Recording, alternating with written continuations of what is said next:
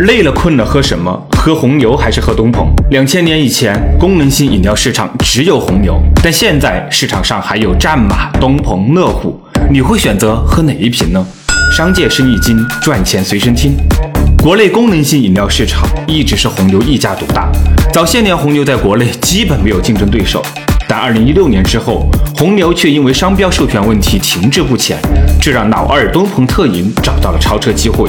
刚进入中国市场时，红牛瞄准的是一二线市场，直接把价格定到六元一罐，而当时许多地方一斤猪肉也才三元，这个价格打的就是高端市场。而东鹏特饮就很聪明，你在一二线赚钱，我就农村包围城市，主打下沉市场。你卖六元，我就只卖三块五。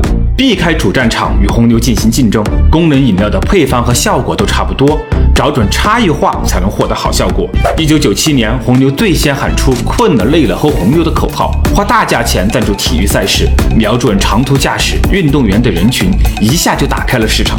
但从二零一三年开始，红牛把广告语换成了“你的能量超乎想象”。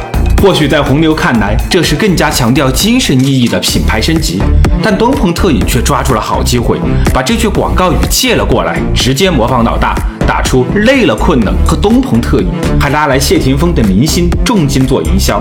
那几年，东鹏的广告就像牛皮癣一样，出现在大大小小的广告平台，广告有效，渠道有货，一年时间就给东鹏带来近二十亿的销量。老大红牛陷入商标侵权之争，老二东鹏弯道超车成功上市。红牛和东鹏，你会选择和谁？